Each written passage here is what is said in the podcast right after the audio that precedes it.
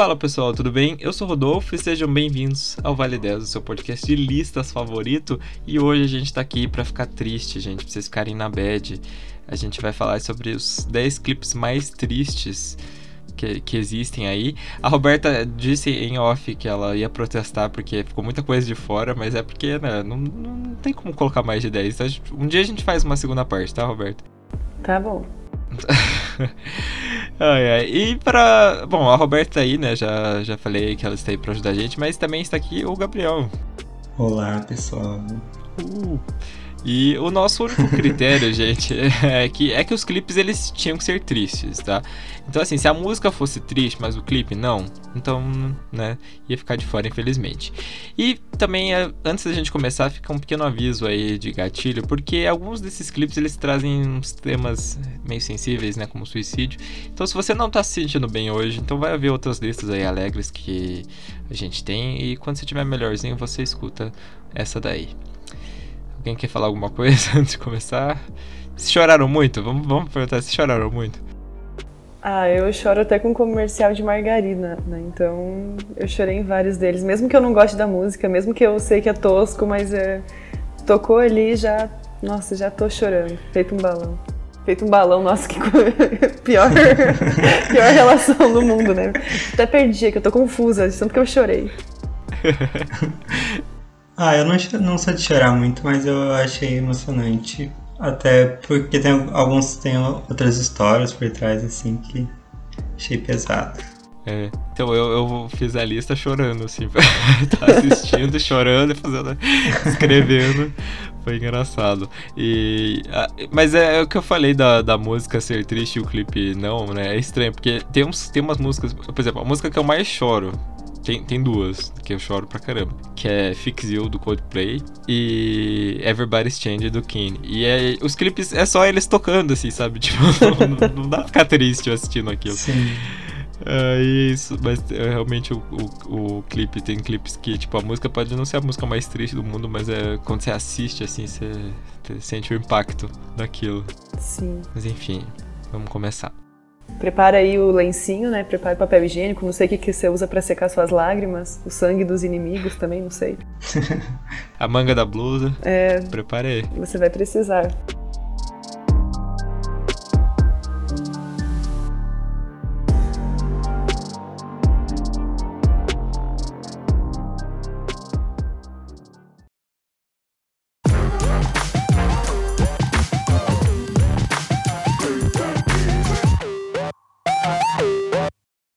Em décimo lugar, vamos falar da, do clipe Roses for the Dead da banda Funeral for a Friend, que é uma banda britânica que ela não é muito conhecida por aqui, né? Mas mesmo assim ela entrou aí na nossa lista com esse clipe de 2005, né?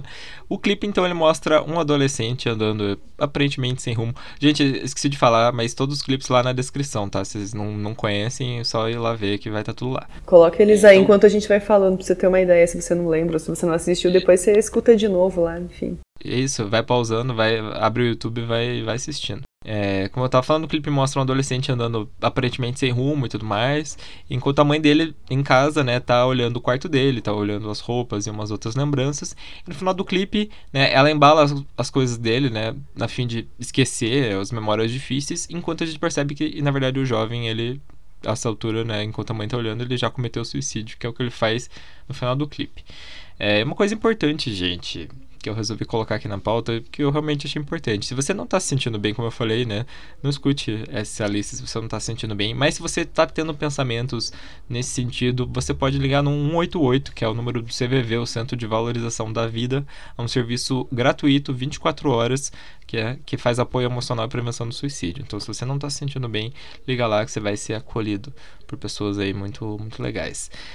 Mas agora falando sobre o clipe, né? Realmente, suicídio é uma coisa muito triste, né? E uma mãe. É, é, é, uma coisa que a gente sempre escuta, né? Mas que realmente é muito triste é que uma mãe enterrar um filho é, é, foge ao natural, né? Que já ouvi, assim, de várias pessoas, assim, que enterra pai, enterra mãe, enterra todo mundo, mas enterrar um filho, acho que realmente deve ser uma coisa bem mais complicada. Sim, ainda mais nessa, nessa situação, né? Até esse clipe ele é forte por causa disso, né? Ele é mais focado no, no luto ali da mãe. do que realmente no, no porquê que o menino foi, fez isso e tal. É, e gente, eu não sei, eu tive muita impressão assim, né? Quando eu, quando eu vi o clipe, ele comecei a assistir, era um, esse era um clipe que eu nunca tinha assistido porque eu não escuto muito essa banda. Eu escutei talvez umas duas músicas na vida e eu nem lembro delas, na verdade, mas eu, eu sabia da existência dessa banda. E quando eu comecei a ver o clipe ali, a gente que já é formado em emo, né? A geração anos 90, que cresceu nos idos 2010. Eu já olhei e falei, ih, esse menino aí, ó, vai dar ruim esse menino com essa mãe assim. A gente já, já tá ligado que essas coisas vão acontecer, porque é engraçado até, porque nessa lista tem várias músicas ali de 2009. Não sei se você percebeu. Tem muita coisa relacionada com emo. Não é necessariamente emo, mas tá ali, ó, é no flerte com o emo. E quando eu começou o clipe, eu já falei, isso aí vai dar ruim. E realmente deu, no caso, né? Algo muito triste. Ele acontece na história das, das personagens. Mas é uma construção de clipe bem bacana, assim. Ela, ela é boa. Eu acho que ela é, exala muito, assim, anos 2010 ali mesmo, sabe? Mesmo sendo de 2005. É de 2005 essa música? Sim. ah, nossa. Ah, boto fé. Eu achei que era mais ou menos ali é que a, a gravadora deles publicou em 2009, aparentemente, na, no, no, canal deles. Eu achei que fosse de 2009 a música. Então aqui é Romeu, mas tá na década, né? Tá valendo ali, ó. Em 2005 o emo tava comendo solto também. Na verdade, 2009 já não tava comendo tão solto quando, quanto em 2005. Era mais forte em 2005. Mas enfim, é um clipe bem bem triste, assim, mas talvez para quem não viveu essa fase emo e não vai escutar esse podcast e tomar um puta de um spoilerzão aí, né? Certeza que deve dar um choque, assim, de você, tipo, talvez não esteja entendendo assim, ah, porque tá filmando a mãe ali. Daí no final você fica, eita, cuzão. Faz a, faz a relação ali, bad. Sim, a gente cresceu na época do que, assim, é, tinha os emos, né? É, se você é tão novo assim, eu, eu acho que a gente não, não, não, tem ninguém que escute a gente que seja tão novo que não sabe o que é emo. Mas para quem não sabe, né, emo é um, era um estilo né, musical que também era um estilo de vida, digamos assim, né? As pessoas se vestiam e tudo mais, em que eram geralmente escutavam músicas de rock que eram rock assim com letras muito tristes e tudo mais. É, isso foi lá por 2000 e Durou assim de 2004 até 2008, 2009, foi quando teve assim, a maior moda emo, digamos assim. Então tinha muita banda assim que tinha essa estética, né? Então a gente teve muito o Green Day, Simple Plan era muito banda de emo que o pessoal falava. Aquela música Perfect era o hino dos emos. Dos emos. e o My Chemical Romance, né? Que também acho que eram essas três bandas mais que eram ligados assim com a coisa do emo. Não, tem aquela outra também que é bem My Chemical Romance, você falou? Sim, eu acabei de falar do My Chemical Romance. Ai, burra. Nossa, eu não entendi. Nossa, desculpa aí, corta essa parte. Nossa, eu entendi, mas eu entendi. Eu tava, com, eu tava na cabeça com Tokyo Hotel na cabeça, achei que você tinha falado mas, essa. Nossa, e daí eu falei, nossa, Rodolfo esqueceu My Chemical Romance. Nossa, olha aqui, eu falei que eu tô desajustada, gente. Eu doei sangue, é culpa da doação. Mas o Tokyo, o Tokyo Hotel também era muito. Nossa, eu nem lembrava do Tokyo Hotel. Eles tinham uma música que chamava Don't Jump, que era muito. Tipo, as músicas emos elas eram muito uma coisa assim, tipo, eu sou uma pessoa que estou sofrendo muito, eu vou me matar, se prepare. Era tipo, era sempre nessa linha, assim, as letras. Era, era uma Mas... moda que era descolado você ser tristão, assim, né? É uma coisa que hoje em dia já não é tanto. Você ficar no intervalo sozinho, com a cabeça baixada. É. Com seu All-Star, era tipo. Essa era a moda, gente. Seu MP3 e seu All-Star. Acho que o Gabriel é mais novo que a gente, não sei se ele pegou essa época. É, eu era mais novinho nessa época, mas eu lembro. E eu lembro que tocava essas músicas no intervalo, assim, da escola, então... Não tinha como fugir muito. Né? Eu achava muito legal ser emo, só que eu, eu, era muito feliz pra ser emo. E daí meu pai também não comprava roupa pra mim de emo, daí eu desisti. Ah, foda-se, não é pra mim. Uh, eu, eu tinha uma amiga que a gente. Tipo, ela não era emo e tal, só que a gente usava All-Star porque eu, tipo, eu, eu uso All-Star até hoje porque eu acho legal. Aí, tipo, falavam que a gente era emo e tal, mas a gente não era. Tipo, ela era. A gente não tinha o cabelo, não tinha maquiagem de emo, não tinha nada. Vocês só eram tristes, não era? A gente, a gente, não, a gente, tipo, a gente só andava junto no intervalo e usava All-Star, sabe? Só isso. E. Não, triste eu sou hoje. Tipo, naquela época minha vida era muito mais feliz. E falavam que a gente era emo e tal, mas a gente não era. E daí. Eu lembro que o pessoal tinha maior preconceito com quem escutava. Tipo, eu adoro Green Day, uma das bandas que eu mais gosto, assim, mas o pessoal tinha, tipo, ah, você é emo. Ai, Green Day é muito modinha, não é rock de verdade. Lé, lé, lé, lé, lé, lé. Era muito chato mesmo. É, é que na minha época era os emos coloridos, né? Que era depois. Ah, essa aí a gente já tava no ensino médio, já, ou seja, a gente já não. A gente já virava o olho nessa, nessa raiando. Já. O Cine, o Restart, era, já era uma coisa muito. A gente olhava e falava, não, isso é muito, muito adolescente pra mim. E tipo, a gente com 14 anos falava isso. Nossa, é verdade. Era a evolução dos emos que virou colorida e que aí começava aquelas calças coloridas, apertadinhas, assim, que todo mundo queria usar.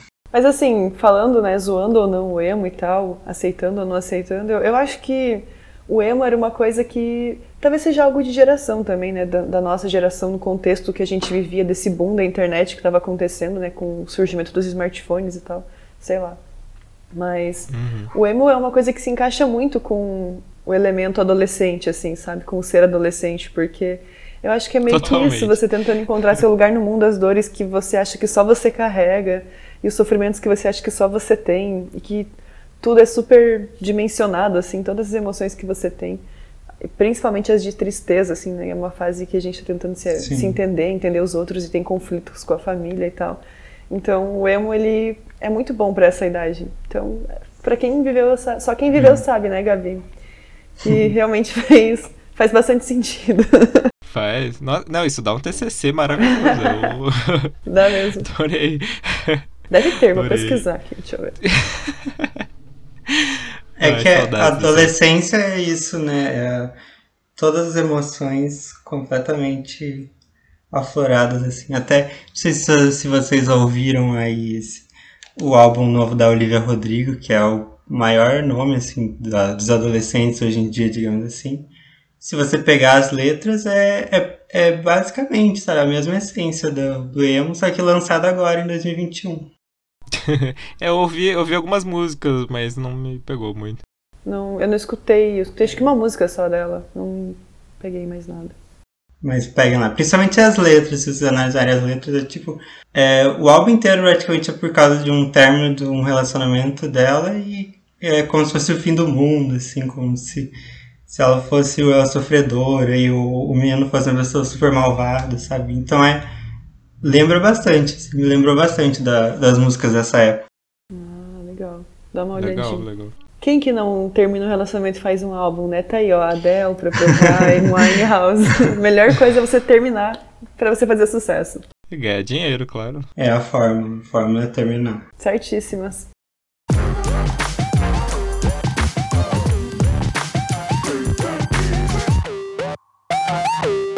Em nono lugar, vamos falar do clipe Who Knew da Pink, né?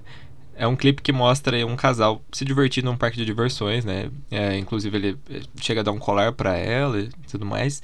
E é tudo lindo, maravilhoso. Até a gente percebe que esse menino ele tá usando drogas, né? São drogas meio pesadas, né? Provavelmente heroína, porque ele né, injeta. É, e no meio do passeio, né, esse menino ele vai embora, eles começam a brigar, né? E ele acaba sofrendo uma overdose. A menina devolve o colar pra ele, né, que ele tinha ganhado e chama emergência, né? A gente não sabe, mas provavelmente ele acaba não sobrevivendo.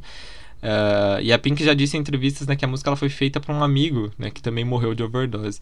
Então eu acho, eu, eu, vou confessar, assim, eu já chorei muito ouvindo essa música porque eu acho que ela se encaixa assim em, em dois momentos, né? Tanto de um término de relacionamento, mas quando você termina uma amizade, também eu tive ano passado eu terminei uma, uma amizade assim que enfim é, fiquei muito triste chorei bastante também e eu acho que essa música se encaixa bastante assim na, na- nessa coisa né porque quando você vai ler a letra, por mais que o clipe mostre um casal quando você lê a letra você realmente percebe que tem uma coisa de amizade né de falar de a pessoa ir embora ah, é, realmente, esse, esse clipe. Esse foi eu que coloquei na lista, confesso, porque eu acho muito triste.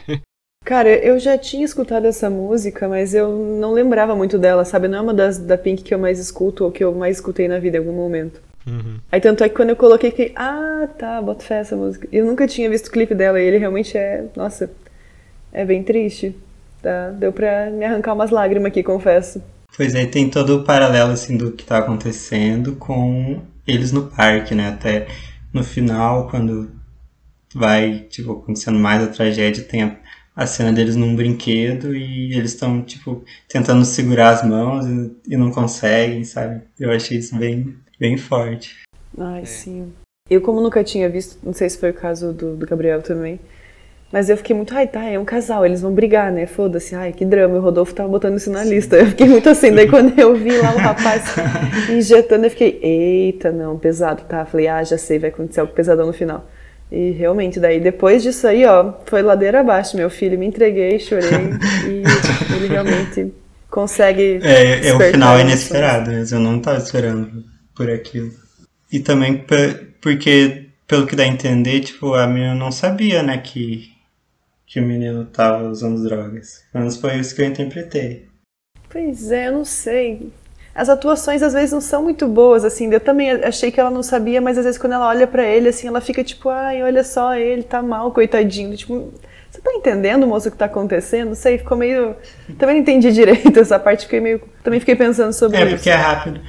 Mas porque tem uma cena deles na, tipo, na cama, que ele tá olhando se ela tá dormindo ou não. Então, eu acho que quem escreveu queria passar essa impressão, assim, de que ela não sabia, ela descobriu ele na hora mesmo que ela viu ele mal lá deitado. Foi que então é mais forte, achei mais forte você estar tá com a pessoa sem saber.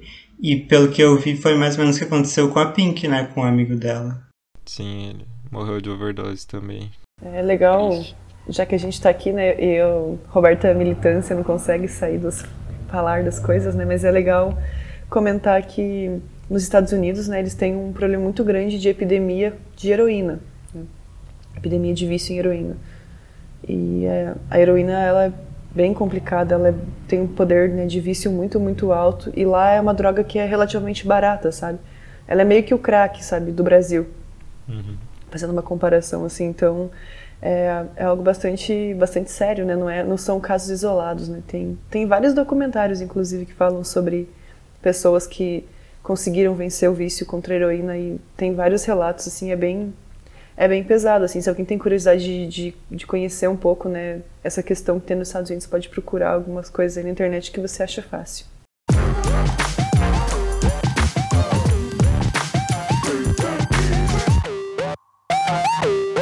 Em oitavo lugar, vamos falar aí do November Rain do Guns N' Roses, né? Uma das músicas mais famosas aí da banda, né? O clipe tem mais de nove minutos, né? Mostra o casamento do Axel Rose, é, com a festa sendo interrompida por uma chuva muito forte.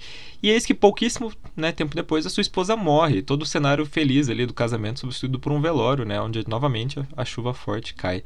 E a música foi feita pelo Axel para a ex-esposa dele, a Erin Everly. Os dois eles ficaram casados por apenas 10 meses, né? Quando ela resolveu pedir separação, depois sofreu um aborto espontâneo. E não foi por coincidência, né? Eles se separaram justamente em novembro. Então fica aí, né, o, da onde que veio o nome da música. Olha, eu, eu coloquei ele na lista porque quando a gente está fazendo a, a, pesquisa, né, eu, eu, vi isso em vários sites né, e tudo mais, e várias pessoas que dizem que ele é triste, mas eu vou confessar que eu não achei ele triste. Eu achei ele um pouco engraçado, porque assim, tem uma cena que é tipo do casamento quando começa a chover, que ele se ataca em cima do da mesa, assim, do buffet. Sim! eu, eu ia falar é disso. E aí, tipo, do nada dá um cortezão assim, e do nada a menina tá dentro do caixão. Essa parte realmente é, é bem pesado, né? Do, do, velório e tudo mais. É, é, acho que muita gente se emociona, né? Mais, mais por causa, talvez, da música do que por causa do clipe, mas como, como né, a gente tá fazendo a pesquisa, é, a gente tem que colocar, né? Mas eu vou confessar que não achei o clipe mais triste do mundo. Achei que dei uma risadinha no meio, vou confessar. é, eu, é que eu acho que também o problema desse clipe é a estética dele, sabe? Para mim, o que pega, porque essa estética nos 90 ela é meio pastelão, sabe? E aí, puta, é pra ser uma história triste, daí tem uns altos takes, assim, do Slash tocando com jaqueta de couro sem camisa, assim, tipo, ah, no, no desertão sei lá, fica, é, fica um pouco pastelão para mim. Mas a letra, se você for ver, ela é realmente. A letra e a música, ela tem. Ela é mais emocionante. Eu, eu acho que. Eu, eu não sou muito de escutar Guns N' Roses, nunca fui, mas tinha uma amiga minha que era viciada e ela curtia muito November Rain. E eu lembro, assim, que quando eu escutava com ela, tipo, ah, realmente, a música ela tem um peso, ela, ela dá uma emocionada, assim, se você escutar ela, eu acho. Tipo, acredito que emociona. Mas com o clipe eu realmente não consegui sentir a mesma coisa, porque esses takezão, assim, anos 90, essas roupas, esses, nossa, essas câmeras voando, assim, sei lá, é meio brega, eu acho. Talvez o final seja um pouco inesperado, assim, porque, por exemplo, eu assisti por causa da pauta, eu já imaginava, mas talvez se não fosse nisso, não esperasse que fosse acabar daquele jeito o clipe, que ia ser só um casamento. E aí no final até tem a cena que ela joga o buquê e daí o buquê se transforma na, na, na flor que cai no caixão, então... Essa é triste mesmo. Talvez se você tá assistindo ali o clipe seja triste por causa disso, você não espera que vai acabar, vai se transformar nisso no final. Né?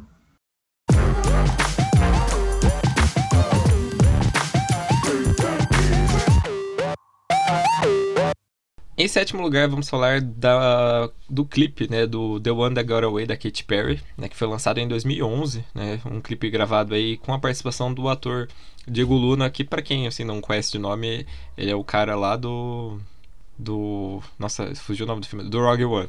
Rogue One. É, se você ver a cara dele aí, você vai Nossa, lembrar que ele tá no filme. É verdade. Gente, é ele mesmo. Tô passada, chocada. E, bom, o clipe mostra aí a Kate, né, já uma senhorinha, né, relembrando o antigo amor através de pequenos detalhes aí, como fotografias e uma tatuagem, né, que ela tem, que eles fizeram em casa. E, bom, eles mostram no clipe, né, que eles têm uma vida todo feliz, uma vida também todo louca, porque eles acordam tarde, vão para festas e tudo mais, e fazem, ele faz uma tatuagem nela, que foi essa que eu falei, né, com um palito, um palito quente que a gente não recomenda que você faça. não é... façam isso em casa, criança. Não façam tatuagem em casa e não façam tatuagem com o nome de namorado, pelo e amor nem de quando Deus. você tiver menos de 18 anos, porque você ainda não é gente e você vai se arrepender dessa merda. Provavelmente, então não faça. Faz depois que você vai ser muito feliz. Mas enfim. E aí um momento, né? Eles têm uma briga lá, acabam brigando. O, esse namorado dela que ela tinha na época sai de casa, sofre um acidente de carro e morre. E no fim ela visita o local do acidente e acaba encontrando ele por uns segundos, eles se olham e ele some.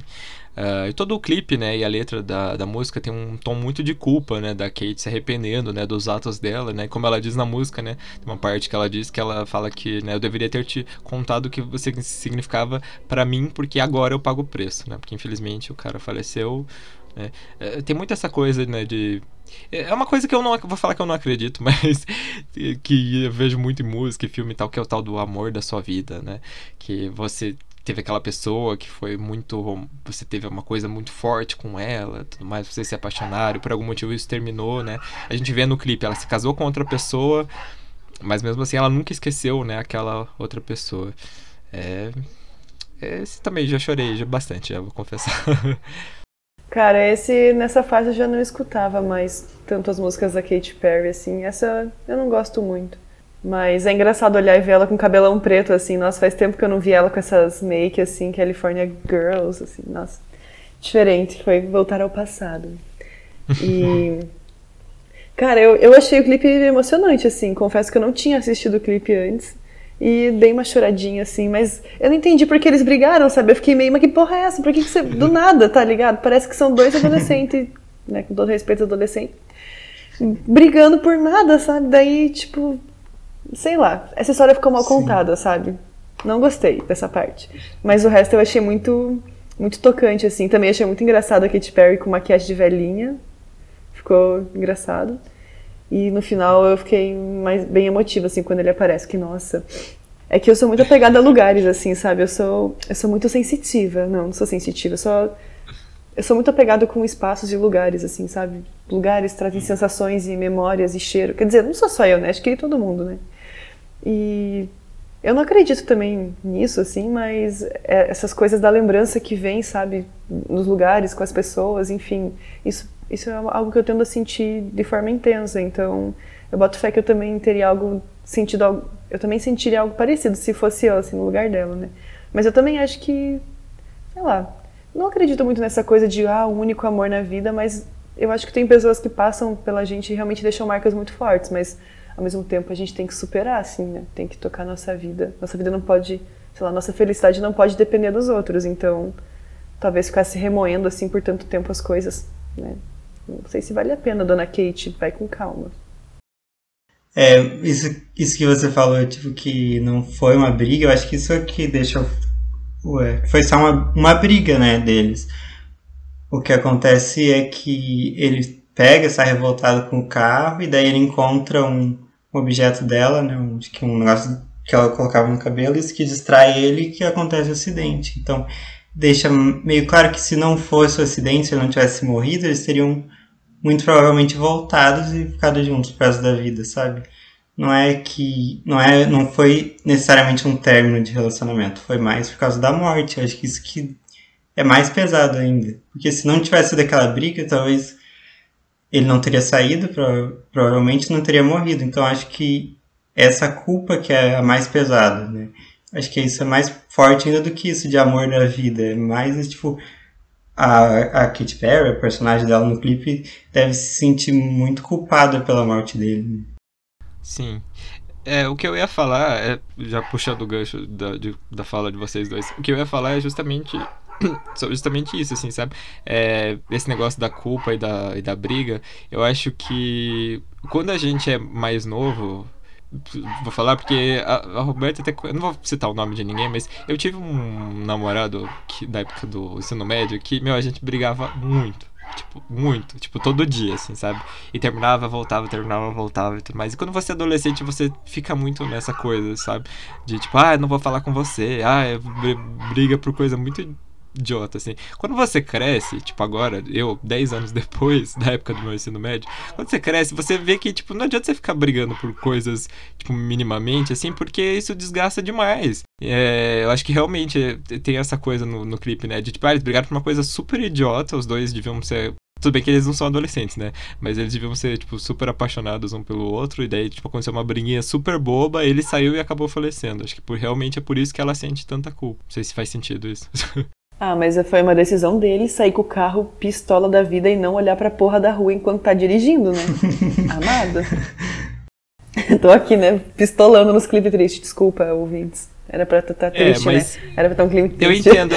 Desculpa. eu entendo, eu entendo dessa parte de você dizer pra pessoa, tipo, não, não se culpe, foi um acidente. Mas, tipo, eu, eu, eu nunca passei por isso, mas eu acho que se, alguém, se por algum motivo alguém perdesse a vida ou acontecesse alguma outra coisa séria por causa de uma briga que eu tive com a pessoa, eu ia ficar muito me culpando também, sabe?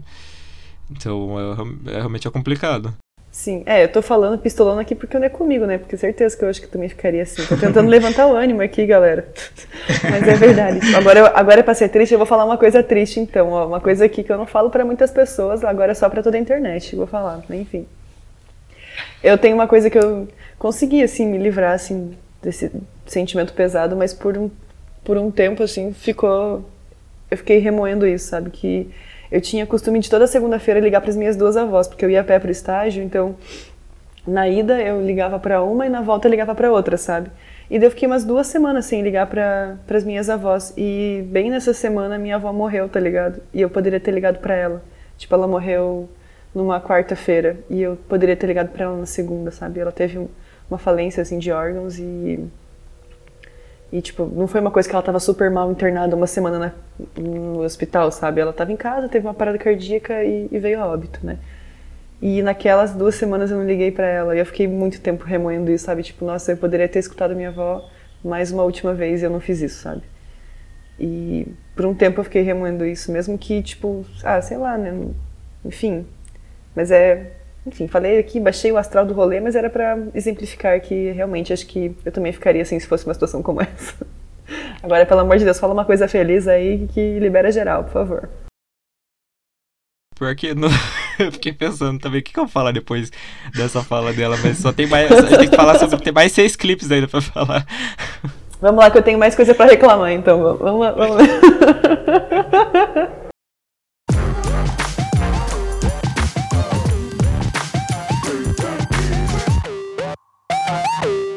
Em sexto lugar, a gente vai falar da música e do, do clipe, né, do The Scientist do Coldplay, né? O Coldplay eu já falamos, falei lá na frente, né, do Fix You, que é uma música que mexe muito comigo, mas eles são conhecidos realmente por ter várias músicas muito tristes, né? Tem aí Clocks, tem é, a gente vai falar do The Scientist, mas tem Yellow, né? Tem várias outras. Uh, e o The Scientist justamente é uma das mais conhecidas, né? E o clipe mostra o vocalista Chris Martin, ele voltando, né, de marcha ré pelas ruas, até a gente... De marcha ré. É, é porque ele tá realmente andando ao contrário, né? Até a gente descobrir, né, o que aconteceu que ele tava num acidente de carro, né, que tinha matado a esposa dele.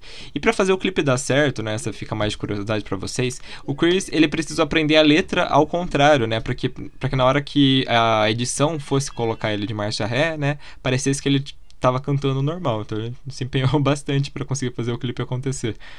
É, realmente, né, é, eu já falei, né, do Fixio mexe bastante comigo, mas The Scientist também. Eu tenho uma amiga, que não, não vou falar os nomes, mas ela também, ela chora muito com essa música porque, agora eu não sei, né, mas na época, assim, ela chorava muito porque ela falava que era uma, a música que o, o namorado dela cantava, tipo, no ouvido dela todo dia, praticamente.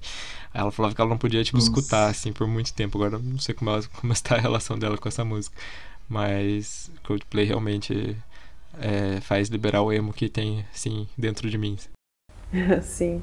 Nossa, Coldplay eu escutei uma época bastante da minha vida. E esse clipe, primeira vez que eu vi, nossa, no final, quando eu vi o que acontecia, meu, eu desabei. Eu estava curiosamente na, na salinha da psicóloga vendo na Mix TV esse clipe. Tava esperando a minha vez ser atendida e, nossa, eu chorei um monte. Ah, na verdade, eu já, assim, já tinha sido atendida porque eu e meu pai nós íamos, né? Daí eu ia antes, ele ia depois de mim. Daí a psicóloga falou: quer voltar? Eu consegui, a tempo, era uma hora, deu tempo de secar as lágrimas, assim, parecia que tava tudo bem. Mais um dia na vida. Mas, nossa, esse clipe é muito triste, gente. Esse, olha. E ele é muito bem produzido. É aí que tá, ele não é só triste, ele é tipo, porra, produção boa. É muito, eu gosto muito dessas coisas, né, que a galera fica fazendo de trás para frente, assim, porque é realmente um trampo imenso para pensar em todos os detalhes e fazer tudo dar certinho. Sim, deve ter dado muito trabalho. Eu gosto muito de, de duas coisas. Esse, esse é um parênteses que eu vou abrir aqui. Eu gosto muito de, desse tipo de coisa ao contrário e daqueles clipes que são gravados num take só, sabe? Que, tipo, tem que fazer tudo dar certo, porque senão, tipo, se você faz uma coisa errada no final, você tem que gravar desde o começo. Acho que, tipo, as pessoas que fazem isso são muito empenhadas para fazer as coisas darem certo mesmo. Mas enfim, Gabriel, falei sobre Coldplay pra gente. Ah, nessa época eu ouvia bastante. Não sei se foi na época que saiu, mas na época da minha adolescência, assim, eu ouvi bastante Coldplay. E eu gostava bastante dos clipes, porque são bem criativos, assim, os clipes do Coldplay. E esse é, é interessante, essa essa forma de voltar e aí também é a mesma coisa que já foi falado do final inesperado. Você tá de boa assistindo e de repente vem aquela a bomba do que aconteceu mesmo. E ele, ele é muito bonito, assim, as paisagens onde são filmadas, é tudo muito uhum. contemplativo também, né? Então, eu acho Sim. que parece que ele vai te preparando, assim, né? Você vai entrando naquela atmosfera e tentando, tipo, tá, onde é que ele, de onde que ele saiu, sabe? Tipo, porque tá mostrando ao contrário. Então acho que ele também te instiga. E daí quando você descobre o que, que aconteceu, daí, nossa, bate a bad mesmo. Eu gosto muito dele cantando e a, ele cantando embaixo das árvores e a, as folhas subindo, assim, né? que as folhas que estariam caindo estão subindo. Eu acho muito bonita essa parte.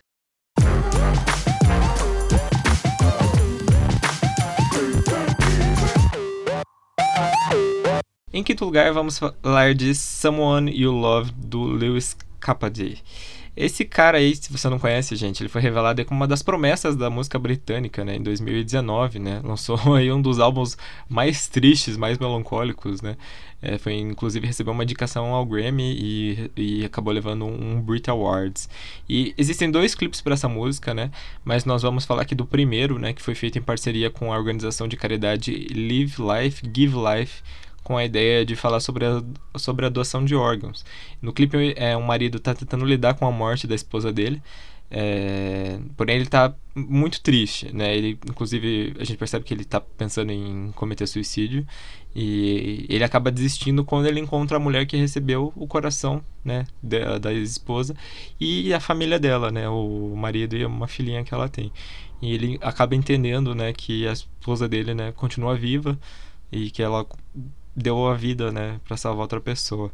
Uh, ah, eu gosto muito dessa música e esse clipe realmente eu fiquei muito, muito passado, fiquei muito triste.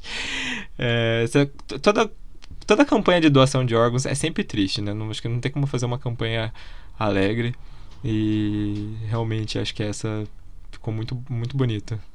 Nossa, você falando, Rô, já lacrimejei aqui o olho. Olha como eu sou uma manteiga derretida.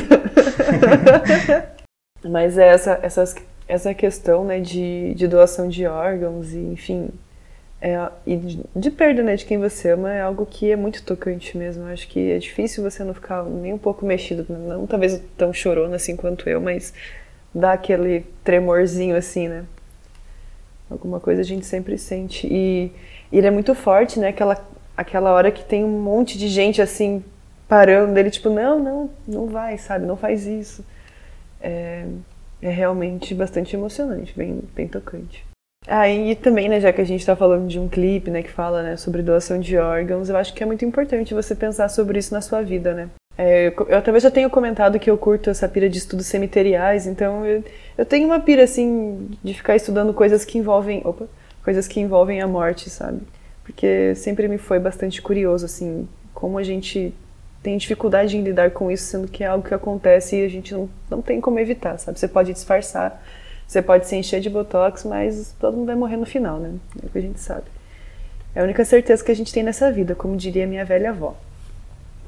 E e a gente não pensa muito sobre isso, né? Sobre o que, que acontece se eu ficar em estado vegetativo, né? O que, que acontece quando eu morrer? Tipo, para quem... Claro que nós somos muito jovens, né? Os jovens millennials que não têm posses nenhuma e nem dinheiro para nada, mas quando a gente tiver alguma coisa que, que seja herançável, é, pensar, assim, é interessante pensar, né? Isso. Ah, se eu ficar em estado vegetativo, eu, eu quero que meu corpo fique ligado a uma máquina, eu não quero. O que, que eu quero que façam comigo? Eu quero doar órgãos e deixar isso claro para as pessoas que estão em volta, né? É claro que isso não vai sair assustando todo mundo, mas eu acho que é uma conversa interessante de se ter se todo mundo estiver preparado e disposto a falar sobre isso, porque eu já falei para várias pessoas da minha família que eu quero que os meus órgãos sejam doados e o que sobrar eu quero que doem para estudo universitário, sabe? Eu, eu não me importo muito o que aconteça com o meu corpo físico depois que eu morrer. Mas eu, eu me importo, na verdade, não necessariamente com ritos, mas eu me importo muito com que esse corpo possa ajudar outras pessoas, sabe? Seja doando algum órgão para alguma pessoa que precise, seja dando para alguma faculdade estudar, enfim, nem que os estudantes façam merda, porque né, estudante universitário todo mundo já sabe como é que é. Mas é importante para a ciência se desenvolver também, sabe? Então, sei lá. Meio brega, assim, que eu tô falando aqui, né? Desculpa aí. De novo, baixando o clima do podcast. Mas Perdão, galera. Mas é algo que eu acho que é importante a gente pensar sobre. Que quando a gente quer pensar sobre isso, talvez seja, né, quando a gente for pensar sobre isso, talvez já seja tarde demais. Então, é legal né, conversar às vezes sobre isso. Pode ser que até te traga alguma paz também. Isso que você falou, né, do, realmente da doação e tudo mais, é, é bem importante as pessoas se conscientizarem e tal. Porque a gente aqui no Brasil, eu não, eu não quero me atrever a falar como funciona nos outros países, porque eu não sei, né? Eu sei que tem países que né, até vender órgãos você consegue, né? Vender alguns órgãos de vida e tudo mais. Mas aqui você não pode vender. E é, a decisão, né? Por mais que você deixe claro, tipo, não, eu quero que doe meus órgãos, eu quero que meu corpo vá para estudo, se a sua família não quiser que isso aconteça, tipo, infelizmente não vai acontecer, sabe? A sua vontade, tipo, de, tá dependendo diretamente da, da, das pessoas lá que vão assinar os papéis lá no, no, hospital e tal. Então, se você realmente, né, tipo, é, é importante essas campanhas de doação de órgão para falar né, para as pessoas, não, se acontecer alguma coisa comigo, realmente quero que doe meus órgãos, essa é a minha vontade, eu peço que vocês, por favor, respeitem, para que não aconteça, né, justamente de você né, ter, ter, ter vários órgãos possíveis de serem doados, né? E chega lá, no, no final das contas, sua família acaba não deixando, né? Ou você quer ser cremado e sua família te enterra e esse tipo de coisa. Acho que é, é um debate que é, ainda é é muito tabu aqui no Brasil, porque acho que até já cheguei a falar isso em outro episódio. A, a gente lida com. Quem falou isso foi a Clarissa Graça, que é uma maravilhosa. estudiosa, é maravilhosa ela. Ela fala que, tipo, a gente, o, o, brasileiro, o ocidental em geral, ele não sabe lidar muito bem com a morte. Sabe, a gente tem um, todo um, os nossos ritos de morte, eles são muito essa coisa do apego, do a, dizer adeus, do vamos chorar em cima do caixão, as pessoas pedindo para ser levado juntos, né, esse tipo de coisa. E a gente não sabe, tipo, lidar com. É, todo esse momento pra gente é muito triste, né? A gente não, não vê que existe. Mesmo com a tristeza, existe a possibilidade da gente fazer. Eh, levar a felicidade para outras pessoas, né? Você tá. Seu filho faleceu, mas você pode estar tá doando os órgãos dele para estar tá salvando uma outra criança, né? Pra estar tá dando vida para uma outra família. Acho que é, esse debate eu acho que ainda falta bastante aqui no Brasil. Sim. É algo que é, é muito ligado à nossa, às nossas crenças religiosas também e tal, né? Acho que é um pouco, um pouco isso, isso vem muito do catolicismo também, né? Talvez do cristianismo, não sei. Que a gente, por mais que a gente fique falando, a gente almeja um céu, a gente sabe que existe um paraíso e tal, ao mesmo tempo a gente é muito apegado, né? E não tô falando que isso é bom, que isso é ruim, eu não tô fazendo juízo de valor, é, são observações mesmo, sabe? Como uma pessoa que veio de família bastante religiosa, assim. E realmente é complicado, a gente às vezes tem dificuldade de lidar com isso. E eu acho que em parte, além de, dessa questão cultural religiosa é porque a gente também não fala muito sobre isso, né? É sempre um assunto meio proibido, assim, quando fala já fica meio, meio baixo astral, a pessoa já muda de assunto e tal. E talvez se a gente tratasse... Acreditam que atrai um pouco. As pessoas, um é... as pessoas acreditam que atrai um pouco, né? Tipo, falar sobre isso. E talvez se a gente falasse um pouco mais, né, sobre talvez a gente, talvez não fosse um processo tão tão penoso, sabe? Não que você, ai, agora eu entendo sobre morte e não vou sentir saudade das pessoas, não é isso. É só talvez tratar com, com menos medo, talvez, sobre o assunto. Curiosidade que esse clipe ele é o ator principal é o Peter Capaldi, né? Que era o, até foi o Doctor Who antes da da que tá atual. E até achei engraçado porque eles têm o mesmo sobrenome, né? O, o, o ator e, e o cantor. Eu fui pesquisar se eles eram parentes, até quando eu vi o vídeo eu achei, nossa, será que um é pai do outro e tal? Eu fui pesquisar e eu descobri que, que não, na verdade eles até têm um parentesco, assim, mas é, é não, não é tão perto, é mais distante. Caramba! Interessante. Imagina que você colocar seu pai pra atuar no seu clipe. pois é, é porque eu já tinha. Quando eu ouvi falar do, desse. do cantor, eu já conheci o ator, né? Até pelo Doctor Who. Então eu, já tinha assim, me questionado isso. Será que eles são parentes? Eu não sei. E daí quando eu vi ele no clipe, eu até pensei que poderia ser, sabe? Mas eu fui pesquisar e descobri que não. Quer dizer, que eu descobri que, que nem eles sabiam, mas eles têm um parentesco, mas é mais distante, não é tão próximo. Tipo, aqueles primos de é. oitavo grau. Vocês ficam zoando, mas na faculdade eu estudei com um primo meu de um grau assim também, sabe? A gente descobriu que a gente tinha a mesma tataravó. Não, você lembra do, do menino lá do. Que era da, da sala lá do, do Bong, que era um parente distante meu também, que minha mãe era minha mãe era prima de terceiro grau da mãe dele, então a gente era primo de quinto grau. Tipo, a gente não sabia também. Quem que era? Eu tô lembrando vagamente disso. Era aquele ah, eu falo com ele até hoje. Nossa, é verdade, eu não lembrava disso. Olha aí, ó, meu Deus. Caramba, é verdade. Mas você descobriu pelo sobrenome? Ou não, Rafaela? Não, eu descobri porque a minha mãe foi fazer um foi fazer um curso e encontrou a mãe dele lá, né? Daí, tipo, ah, fulano e tal, beleza. Ah, meu filho faz Cefet. Ah, o meu também. Em qual ano seu filho entrou? 2009. Ah, o meu também. Será que eles não estudam juntos? Daí meu mãe veio falar, eu falei, ah, mas não sei se eu conheço. Daí eu, quando fui pesquisar, daí descobri que era ele. Porque questão do sobrenome, todo lugar, eu já morei umas, umas três cidades, todo lugar a pessoa vê meu sobrenome e fala, ah, mas você não é parente de fulano e tal, e nunca é. Eu nunca, nunca ouvi falar. Aí eu sempre fico me perguntando, será que tem um parentesco? Será que existe muitos Hartman na, no Brasil? Porque eu nunca conheço, assim. Eu trabalhei com uma Hartman no estágio. Será é. que você é parente dela? Não sei.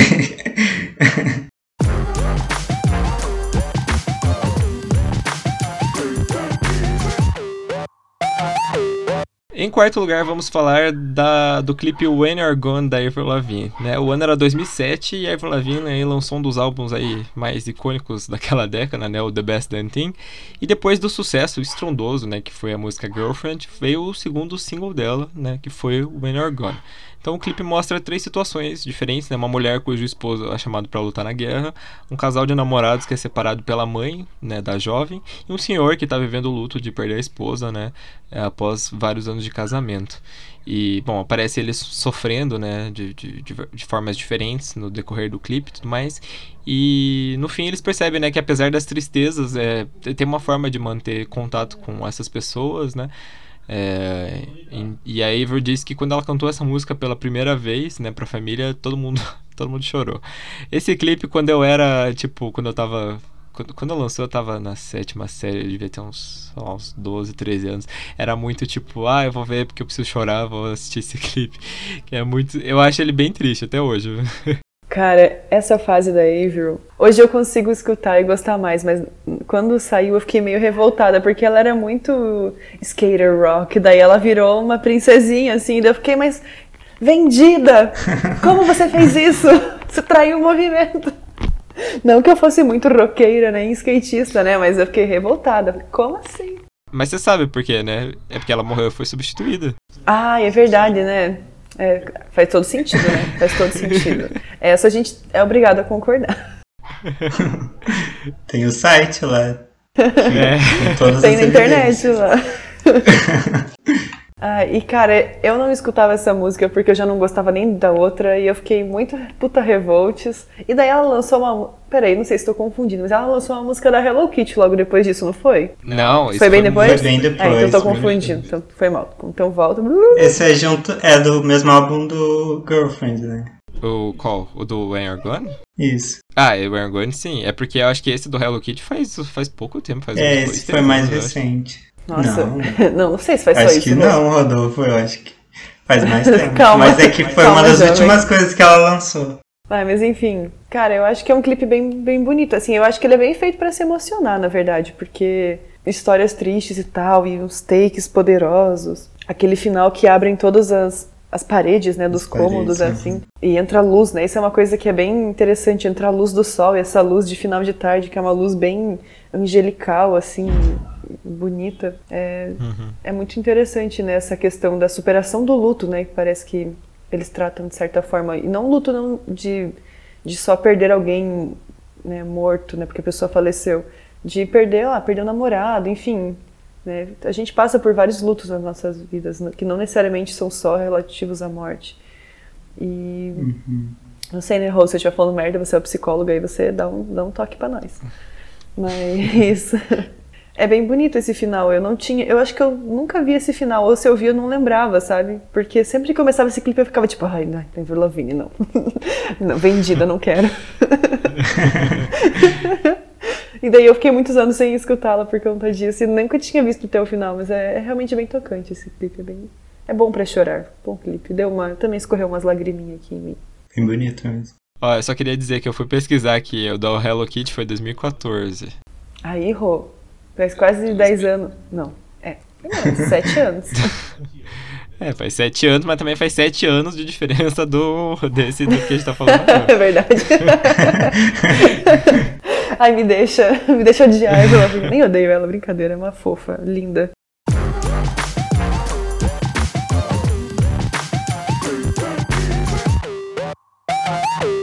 Em terceiro lugar, ó, a gente já cantou a bola lá atrás, vamos falar aí do Mike Chemical Romance, né, especialmente do clipe do The Ghost of You. Né? Então, um clipe aí que mostra os horrores da guerra, né? E é um retrato de como as famílias são destruídas, né? Pela convocação de um parente. As cenas remetem à Segunda Guerra Mundial, né? Especialmente ao evento da invasão da praia de Omaha. Um dos personagens do clipe é, é baleado enquanto o irmão dele, né? Que é o vocalista, é obrigado a assistir, né? Sem poder fazer nada. É... Bom, na época o Mike Chemical Romance estava muito estourado, como eu falei, né? Eles lançaram outros clipes e músicas tristes, né? Como, por exemplo, I Don't Love You, que é uma música que eu vou confessar que mexe bastante comigo. É, mas o clipe, acho que do The Ghost You realmente é, um, é o mais triste do, do My Chemical Romance. Essa, essa coisa de guerra, é, a gente não tem tanto, né? Mas nos Estados Unidos tem vários, vários clipes, né, que fala dessa coisa da guerra e de medo de você ser chamado, de você ter um parente sendo chamado. Mas é uma coisa bem americana, vocês não acham? É, né? Eu tava, agora que você estava falando, eu estava pensando muito sobre, né, como cada cultura enxerga a guerra, porque aqui no Brasil, na verdade, a gente tem, tem várias guerras, sabe? Porra, a guerra do Paraguai, cara, matou uma galera, sabe? Muitos paraguaios e muitos brasileiros também morreram, claro, bem mais paraguaios, foi uma destruição do país. Mas a gente não fala muito sobre isso, né? E os Estados Unidos, né, os estadunidenses, eles falam muito sobre a história do próprio país, mas eles também se colocam muito como como heróis, mas além disso, a guerra é sempre algo edificante, sabe? Tipo, assim como o trabalho dignifica o homem, a guerra também parece que tem esse papel, sabe, dos bravos heróis e tal. E eles têm muito isso, né, desse culto, não necessariamente à guerra, eu acho, mas aos heróis de guerra, sabe? Porque isso ajuda eles a aumentar esse sentimento patriota e tal, né? E, de unificação, sei lá. Então, eu acho que isso é bem mais presente na cultura deles. Tanto é que vários clipes que você falou aqui tem alguma pincelada com guerra, sabe? Se for parar pra pensar. Tem alguma coisinha envolvendo alguma guerra, sempre. Então. E tem outros países que já também tratam de forma diferente, né? Tratam né, como um fato histórico, talvez não necessariamente tendo essa, essa coisa de endeusar os heróis de guerra e tal, mas trata com outro, outro viés também, enfim. Acho que é uma, uma questão cultural, né? E como para eles isso é muito forte, então é muito presente né, na cultura pop coisas que envolvam cenários de guerra. Uhum, com certeza. Nossa, me impressionou bastante a, a produção desse clipe. Eu achei muito bem feita, assim, as cenas de guerra. É quase cena de filme, assim mesmo, né? É, deve ter custado bem caro, porque pra época, acho que foi esse clipe de 2004, 2005. Pra época, assim, uhum. assim, tipo, tem, tem, aquele take do mar invadindo, né? O, Sim, o, achei o palco lá e tal. É, eu acho que eles devem ter, devem ter gastado uma grana pra fazer, mas ficou bem feito, isso que é, isso que é legal. Nossa, é verdade, eu não tinha é, me atentado a isso. Mas é realmente para um clipe, caraca, é muito bem feito mesmo, né? Pô, eles devem ter investido uma grana. Eu vou até ver aqui se eu acho quanto é que foi gasto, porque eu fiquei curiosa agora com isso. Custou um milhão de dólares. Pô, é bastante. Pra época ainda também, eu acho que pra um clipe é muito dinheiro.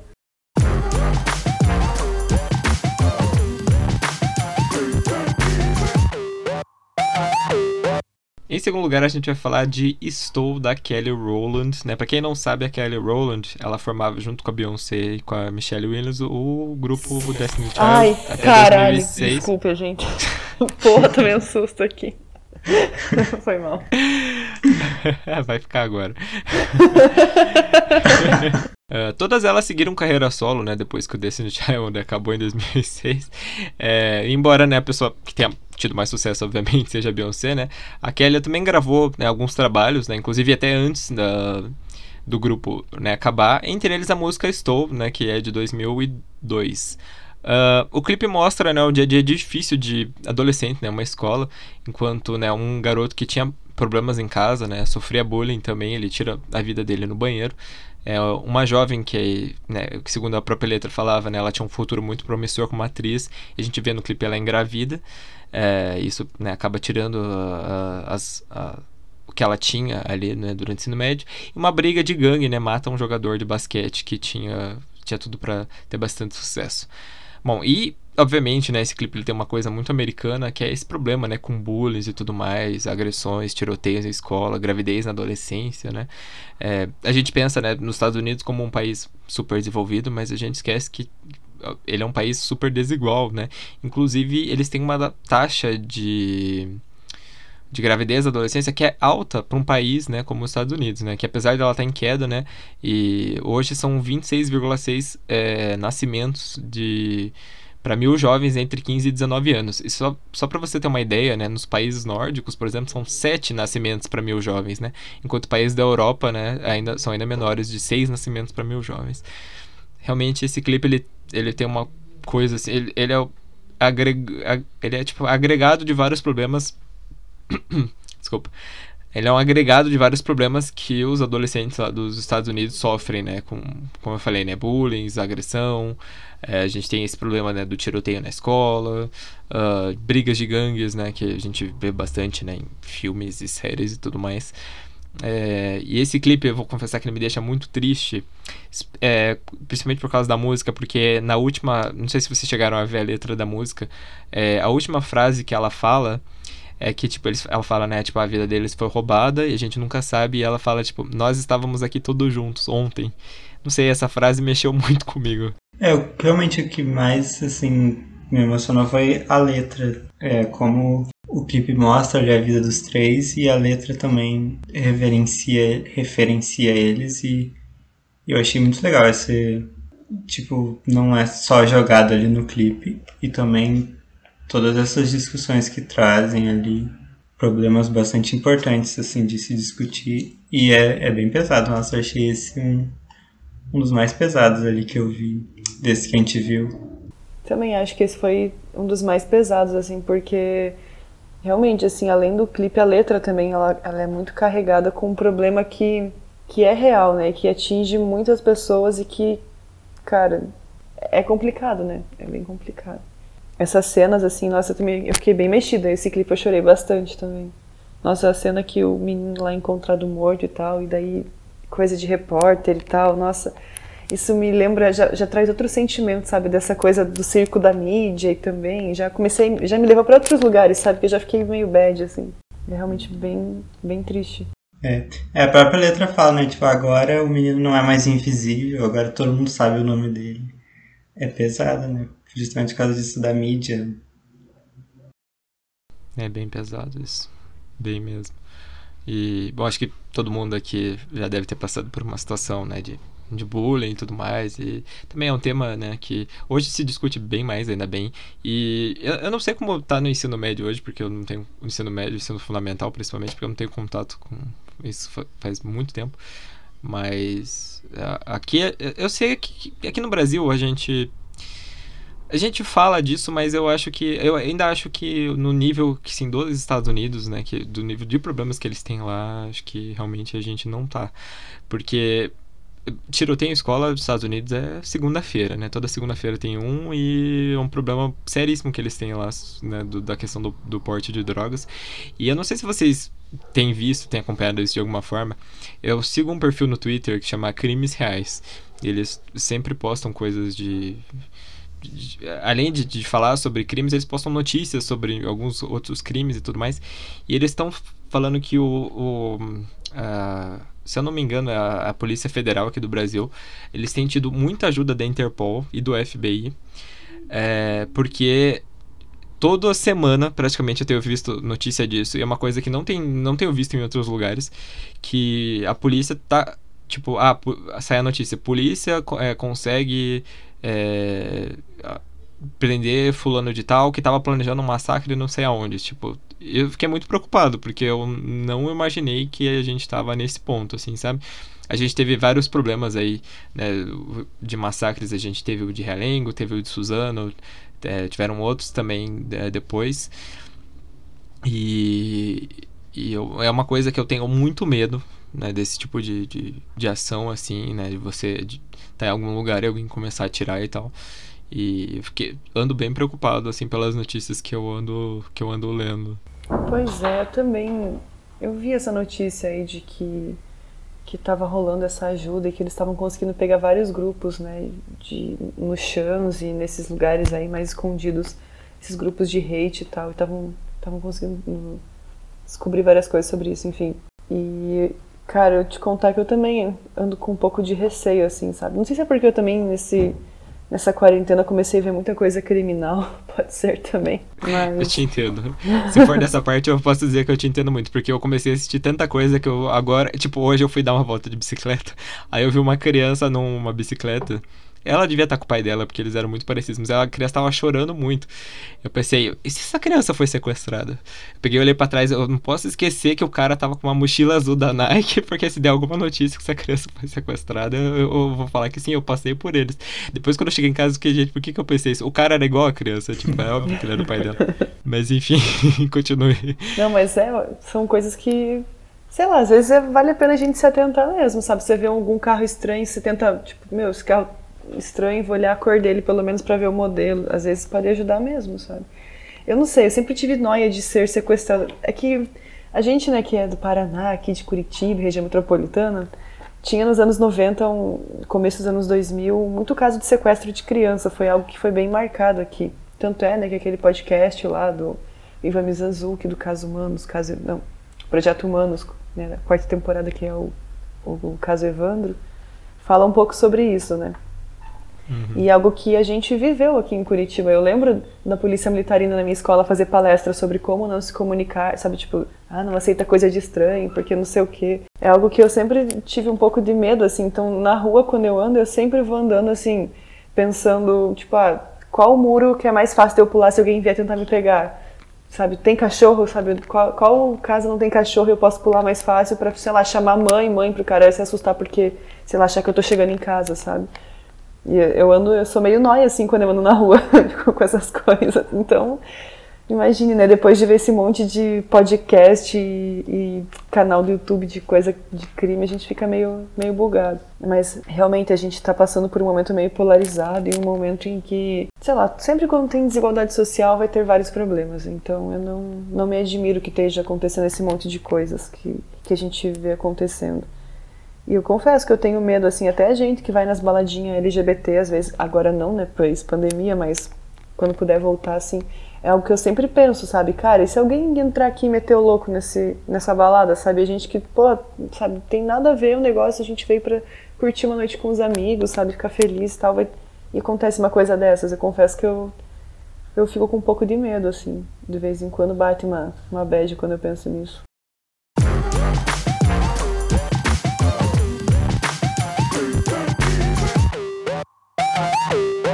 Em primeiro lugar, a gente vai falar de Hurt, do Johnny Cash. Em 2002, o Johnny Cash já estava com uma idade bem avançada, né? Ele gravou aí um cover da música Hurt, da banda Night Inch Nails. E a versão impactou tanto, né, que foi considerada por muitos né, um dos melhores covers que já foi feito. O clipe é uma montagem né, dos momentos que o cantor teve no início e no fim da carreira, né, junto com imagens do museu House of Cash, que ficava em Nashville e já estava fechado fazia algum tempo. Né. É, então, quando o vídeo foi filmado, o cantor já tinha 71 anos e estava com a saúde muito debilitada, né, tanto que ele faleceu sete meses depois. E a esposa dele, a June, que também aparece no vídeo, faleceu né, um tempo depois também. É, esse clipe ganhou diversos prêmios, né, incluindo um Grammy. E a casa onde o clipe foi filmado, infelizmente, acabou sendo destruída num incêndio em 2007. E, bom, esse clipe realmente ele é muito triste porque além da música ser muito triste, eu acho que tem aquela coisa que a gente pensa muito, pelo menos eu, eu agora eu penso menos, mas eu já fiquei pensando muito tempo sobre a minha velhice assim, tipo, o que será que vai dar assim quando eu chegar numa idade avançada? Será que eu vou ter feito alguma coisa importante? Será, como que vai estar tá a minha vida, sabe? E não sei, a gente pensa, né, do, do, do, do como ele fala na música, né, que ele é, é, de machucar outra pessoa, ele acabou se machucando e tudo mais. Não sei, eu acho que. E, e, de todos os lugares que eu pesquisei, realmente todo mundo fala que esse clipe é um dos mais tristes que já foram feitos. O que, o que vocês acharam? Ah, eu sou suspeita porque eu gosto muito de Johnny Cash, gosto muito de Nine Inch Nails, então quando essas duas coisas meio que viraram uma só, nossa, perfeito, né? Quando eu descobri, porque em 2002 eu era muito jovenzinha ainda, né? Mas quando eu descobri que existia essa música, é... 2002 foi gravado, Rô? É isso? Isso, ah, tá. isso. tá, só pra ver se eu não falei errado. Quando eu descobri que existia isso, nossa, eu achava na verdade que essa música era do Johnny Cash, depois que eu fui descobrir que era do Nine Inch Nails. E, e eu percebi que não era só eu que achava isso, sabe? Porque ficou casou tanto a música com a versão que ele fez, com a voz dele, sabe? Ele já é uma pessoa que faz umas músicas tristes também. Ficou, nossa, sabe? Não, não, não tem como fazer melhor do que isso, simplesmente. Não tem como. E essa voz dele pesada, no, sabe, no tom certo, traz muito essa, esses sentimentos, né? Eu acho, da gente pensar sobre, sobre a nossa vida, né? E, enfim sobre coisas que a gente gostaria que tivesse sido feito diferente e tal. É algo é uma música realmente muito triste. E o clipe em si, por mais que ele não tenha uma história, é isso que é engraçado, né? É um clipe que não tem como os outros todos têm, né, uma história que vai contando que vai te vai te levando assim para para aquela para aquilo que está acontecendo, para aqueles fatos, enfim, você vai viajando com, com o clipe. Esses são são imagens assim, mas a forma não, isso é o poder da edição, né, gente? A edição te consegue, sei lá, te trazer todas. Você começa a pensar, não sei, né? Eu pelo menos começo a pensar em memórias da minha vida, sabe? E eu acho que muitas outras pessoas também, pelo jeito. e é realmente é muito interessante, né, pensar nesse nessa música, nesse clipe como um trabalho, assim, toda a produção por trás dele, como eles conseguiram passar um sentimento, sabe, com coisas relativamente simples, né? Relativamente, estou falando, né? Não estou tirando genialidade, né? Enfim, mas é eu acho que ele merece muito o posto de primeiro lugar aqui, porque, nossa, é muito tocante, muito, muito tocante. Sim, ele tem. Ele constrói um clima, parece assim, de, de você conseguir sentir, parece, o, o sentimento dele enquanto canta, né? E, e toda essa questão. Eu, eu não conheço muito da carreira dele, não sei exatamente dessas imagens que aparecem, tem algum significado, mas independente disso, te traz, parece que essa nostalgia, essa, isso de. Parece que a vida inteira dele tá passando pela cabeça enquanto ele canta. E o final também é bem impactante quando ele fecha o, o piano e acaba o clipe, né? Então dá essa sensação assim real de, de ele revisitando toda a trajetória dele até aquele momento ali. Uhum. E, e tem até. Foi bem engraçado, assim, né? Porque quando o Johnny Cash ficou com vontade de gravar, vou contar uma curiosidade aqui. Quando o Johnny Cash mostrou interesse em gravar um cover dessa música, né? O produtor lá, não sei se é bem o produtor, ou, é, acho que é o produtor da banda lá, do Nine Inch Nails, foi falar com o pessoal da banda, né? Falar, ah, o que, que vocês acham e tal. E aí eles falaram, tipo, ah, eu acho que eles ficaram muito lisonjeados, mas, né, falaram que, ah, beleza, né? Só que daí quando eles ouviram a versão, o Trent Reznor, que é o tecladista, eu acho, do Nine Inch Nails, ele falou que parecia que a sensação que ele teve foi como se alguém tivesse beijando, beijando a namorada dele, sabe? De tão impactante que foi. Tipo, meu, o cara pegou a minha música tipo, fez um negócio muito melhor, sabe? Ele se sentia um lixo, assim, quando. quando tipo, essa música não é nossa, essa música é do Johnny Cash, sabe? De tão perfeito que ficou. e diz que. Ele falou assim, cara, parece que essa música foi feita nos anos 60, que era a época que o Johnny Cash fazia muito sucesso, né? E, tipo, parece que foi feita naquela época, assim, que ele sempre cantou essa música. É verdade. Tem bem a, a, a vibe. Mas é isso, gente. E, então, para vocês ficarem um pouco mais felizes, vamos para o nosso Vale Indica.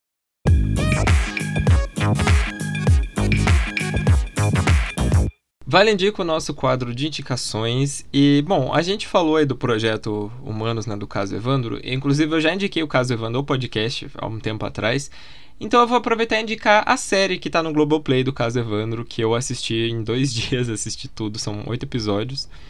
Uh, e eu gostei muito da série porque eu, eu sou muito fã né, do, de todo o trabalho que o Ivan fez acho que foi um trabalho muito bem feito, né? Tanto que ele conseguiu novas provas e tudo mais.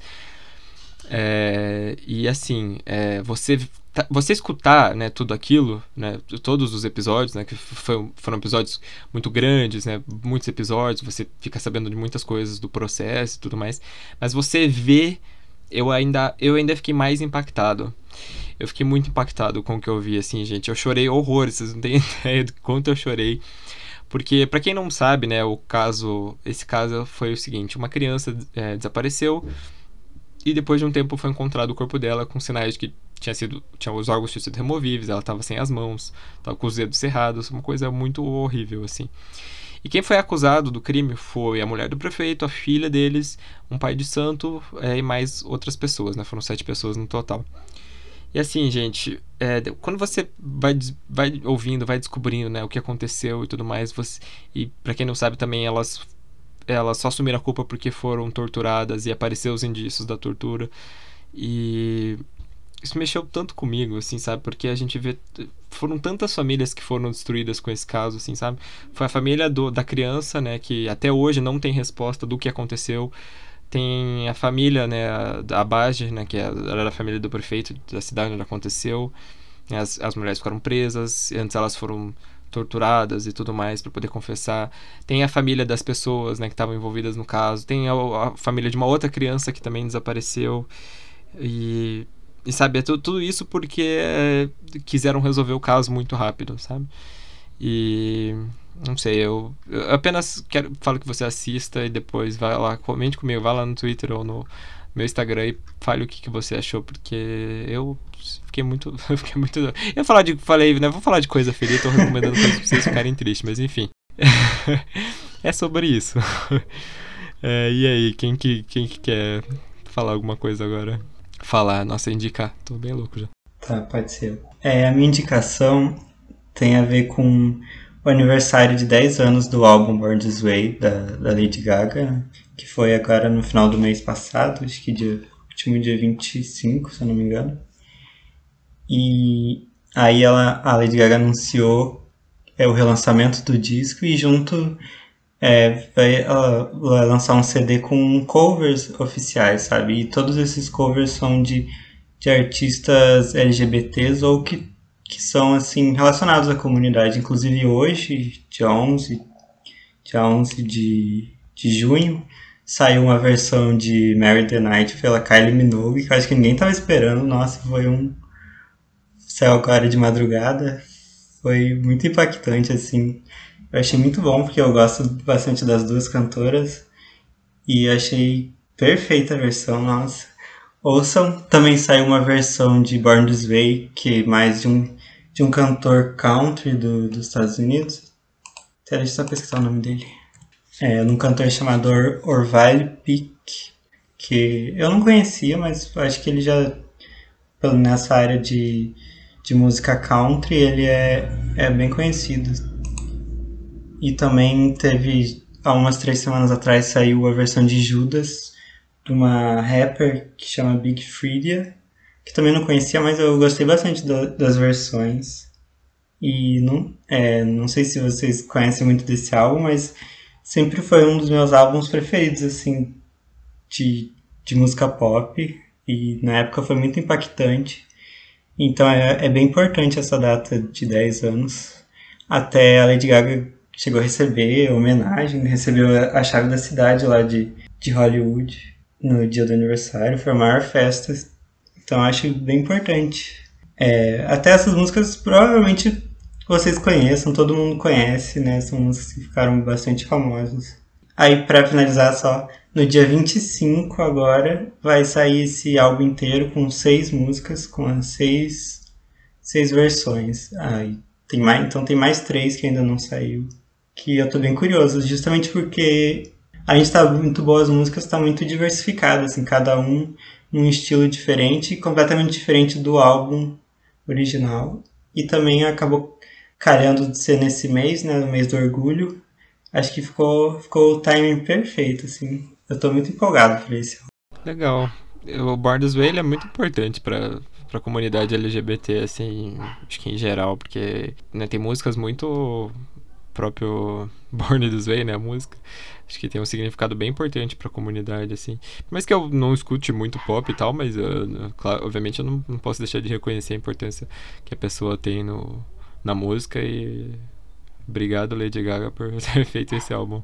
Vou comentar as indicações aqui dos meus amigos, que Caso Evandro realmente é muito bom, assistam. Ai, eu comprei o livro, tô esperando chegar. Eu não assisti a série ainda, mas tô... Tava esperando sair todos os episódios para eu assinar o Globoplay um mês só. E também sobre essas versões aí, cara, eu vi uma galera falando e eu não escutei, mas agora com você falando fiquei curiosa. Eu até já procurei as duas aqui, vou escutar depois que a gente terminar a gravação. Obrigada, amigo, pela indicação. Não. E eu vou indicar então uma cantora, meninas, para vocês, que não é a Gretchen. É... Na verdade, ela é DJ, mas ela também canta, né? Faz umas produçõezinhas e tal, mas ela é DJ, assim, é, majoritariamente falando, sei lá. O nome dela é Peggy Go, se escreve P-E-G-G-Y, espaço G-O-U, Peggy Go. Ela é uma DJ sul-coreana e, cara, ela tem uns sets muito gostosinhos, né? Já que eu estava nessa vibe meio pesada de música triste, agora vou, né, vamos mudar para uma coisa mais leve, mais feliz e dançante. E então, se vocês botarem os sets dela, assim, acho que vocês vão gostar. É bem gostosinho para deixar, assim, uma, uma, festa, não tem, né, agora, mas sei lá, no almoço de domingo que você quer né, dar uma dançadinha, assim, é bom.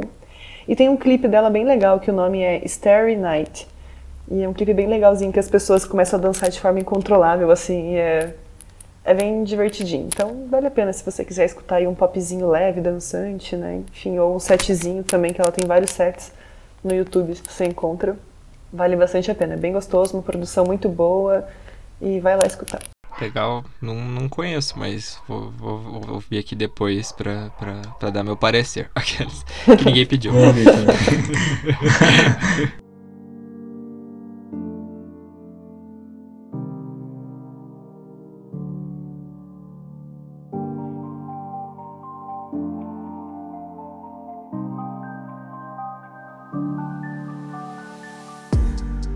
Então é isso, pessoal. Espero que vocês tenham gostado do episódio de hoje, né? Todas as fontes, links e os clipes vão estar na descrição para vocês. Sigam a gente nas redes sociais, né? As minhas, as da Roberta, do Gabriel, também aí tudo nas tudo aí no, no, no final. É, se vocês puderem estar tá apoiando a gente, né, com 5 reais por mês lá no Apoia-se também, a gente agradece muito. Não se esqueça que a gente tem o nosso grupo no Telegram, lá a gente pode, vocês podem conversar com a gente, com outros, outros fãs aí do, do podcast, né, os... A gente, não, a gente não entrou no consenso como é o nome do fandom, mas por enquanto está valiosos, eu gostei. Eu achei chique, valiosos. Eu gostei. valiosos. Gente, tô passando um ônibus dentro da casa de alguém aí, parece. Eita, aqui não foi. Eu acho. Não foi aqui também. Ué. É espírito. É encosto, ó. É encosto. É, encosto. Cha- Chamar Márcio Fernandes. Vou, Mas cara, vou. Eu amo ela. Então é isso, gente. Então muito obrigado por terem escutado o episódio de hoje. E até a próxima. Tchau. Tchau. Tchau.